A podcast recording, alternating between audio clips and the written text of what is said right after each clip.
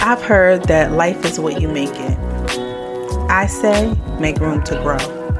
I'm your host, Lawanda Dockery, and this is the Make Room to Grow podcast. It all started with a dream about growing food, and who would ever imagine that growing food would lead to me learning about personal growth and development? Well, it did, and I want to bring you along for this beautiful ride. Thank you so much for joining me.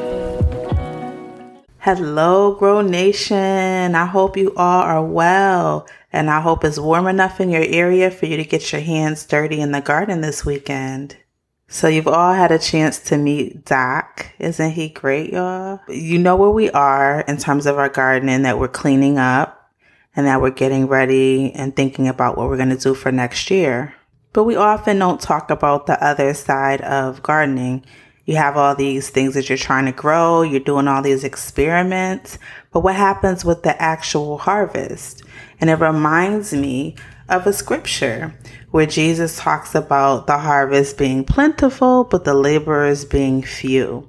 And if you need an actual reference for that, I will give you uh, Luke 10 and 2.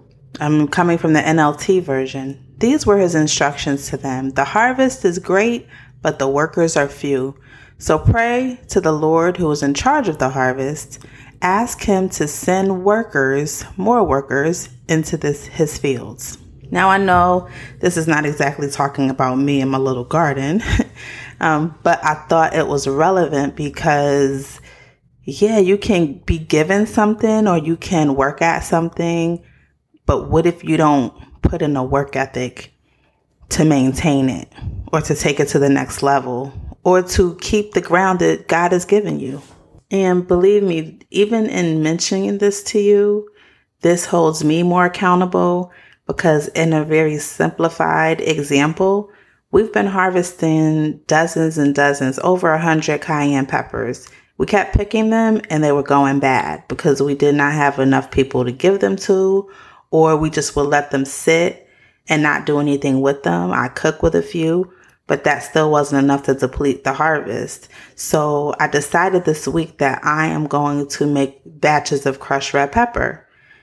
We're having technical difficulties with our oven, so I've had to put them in the air fryer. Doesn't seem like a big deal at all, but I have to make sure that I'm making the time to wash them off, cut the ends off, put them in the air fryer, keep resetting them.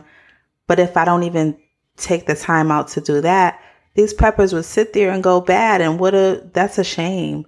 What do we have in our lives that we may have started, but we haven't properly finished or we haven't allocated the sweat equity or the resources or made up our minds that we're just going to roll up our sleeves and work hard to maintain something that God has given us. And I think we can look at our lives like that. I'll give another example. We're in the middle of a renovation in our home, first one that we're doing as a couple.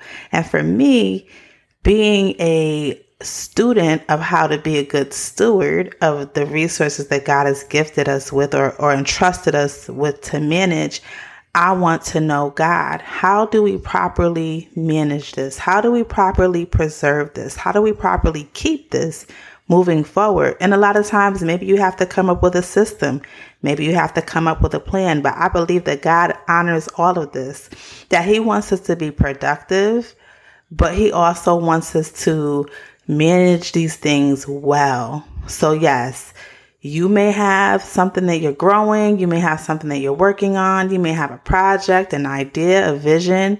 You may be in the midst of something where you're like, wow, God finally did this thing for me and this this is surplus.